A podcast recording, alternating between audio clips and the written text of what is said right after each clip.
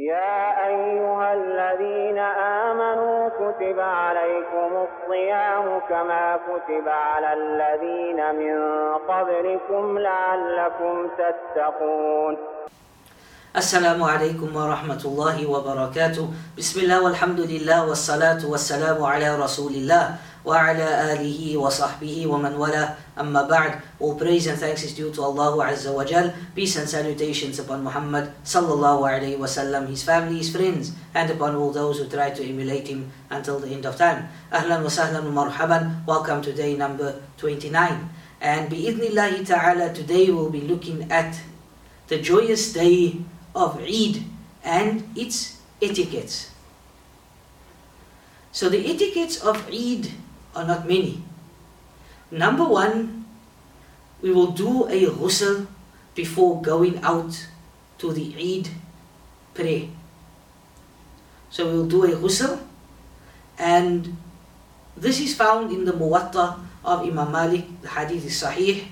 Abdullah ibn Umar, may Allah be pleased with both of them, he used to do a ghusl on the day of Al-Fitr before going out to the prayer place in the morning. So you will wash yourself and then you will go to the Eid Salah. Another sunnah of the Prophet ﷺ, point number two, is that you will eat before going out to pray on Eidul Fitr. Anas ibn Malik, this hadith is found in Bukhari, he said that the Prophet ﷺ would not go out on the morning of Eidul Fitr until he ate some dates, of which he would eat an odd number. So the sunnah of the Prophet ﷺ is to eat an odd number of dates before going out to the Eid prayer. The reason for this is to distinguish that we are not fasting on the day of Eid. As for Eid al-Adha, then they would eat when they come back after the Eid Salah. Another sunnah of the Prophet, peace be upon him, is the takbir. Saying Allahu Akbar, Allahu Akbar, La ilaha illallah, huwa Allahu Akbar, Allahu Akbar, walillahil hamd. And there are various variations of saying this. Some with three Allahu Akbars, some with two, and some other variations as well.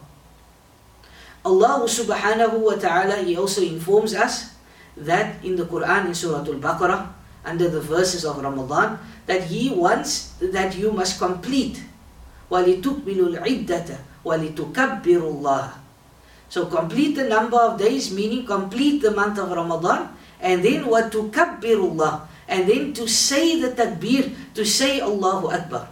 And if one looks at this takbir, then it teaches us and shows us the tawheed of Allah subhanahu wa ta'ala.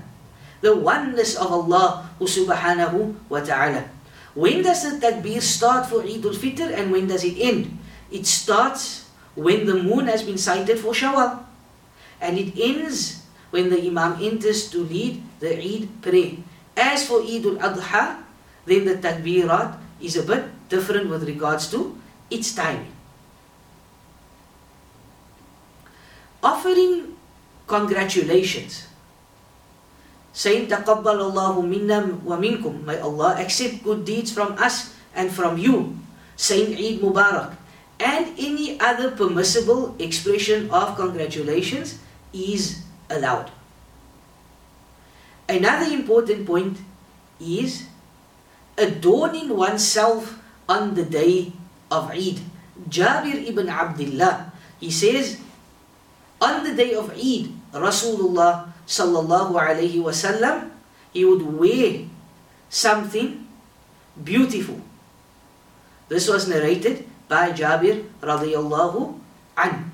And in other hadith, they mention that the Prophet wasallam would wear a, what we call in today's time like a coat or a long coat. In Islamic terms, they would maybe call it like a jubba.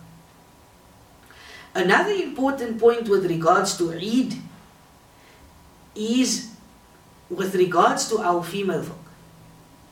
That yes, they Obviously, it's a day of celebration, but they need to pay attention to what they wear. Many a times, our sisters, mashallah, the month of Ramadan, they dressed in the Islamic garb, they dressed appropriately. Come the day of Eid, the scarf disappears or the scarf becomes half, the clothing is tight, they are wearing perfume. These are all acts that are not permissible in Islam. And we ask Allah subhanahu wa ta'ala to make it such that our beloved mothers and our beloved sisters and our beloved daughters that they cover themselves correctly on the day of Eid. Another sunnah of the day of Eid is going to make the Eid Salah in an open field in the Musalla. So that everyone can attend, the males and the females, the young and the old, the children. It is a day of festivity, it's a day of joy. So we ask that our females also, many times they don't attend the Eid Salah. They don't attend the Eid, the Eidgah or the Eid Salah. Why? Because they're too busy in the house.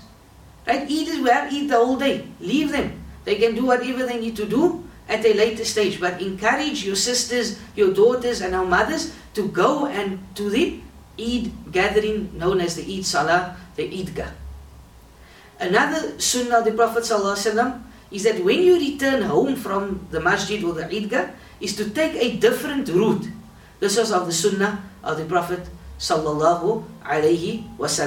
These are just some of the acts that one can do on the day of Eid. And we ask Allah subhanahu wa ta'ala to guide and protect us. There's one important point, and this is when congratulating, then make sure that the shaking of hands and the hugging and the kissing, if it's done with the opposite sex, it is only done with our mahrams, people that we cannot marry. Anyone else, it becomes haram to shake their hand if they are the opposite sex or to hug them and Allah knows best. We ask Allah subhanahu wa ta'ala to guide and protect us and remember to make the most of the last moments of our Ramadan. سبحانك اللهم وبحمدك أشهد أن لا إله إلا أستغفرك وأتوب إليك.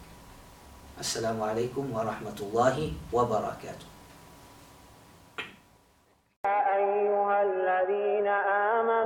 كتب عليكم الصيام كما كتب على الذين من قبلكم لعلكم تتقون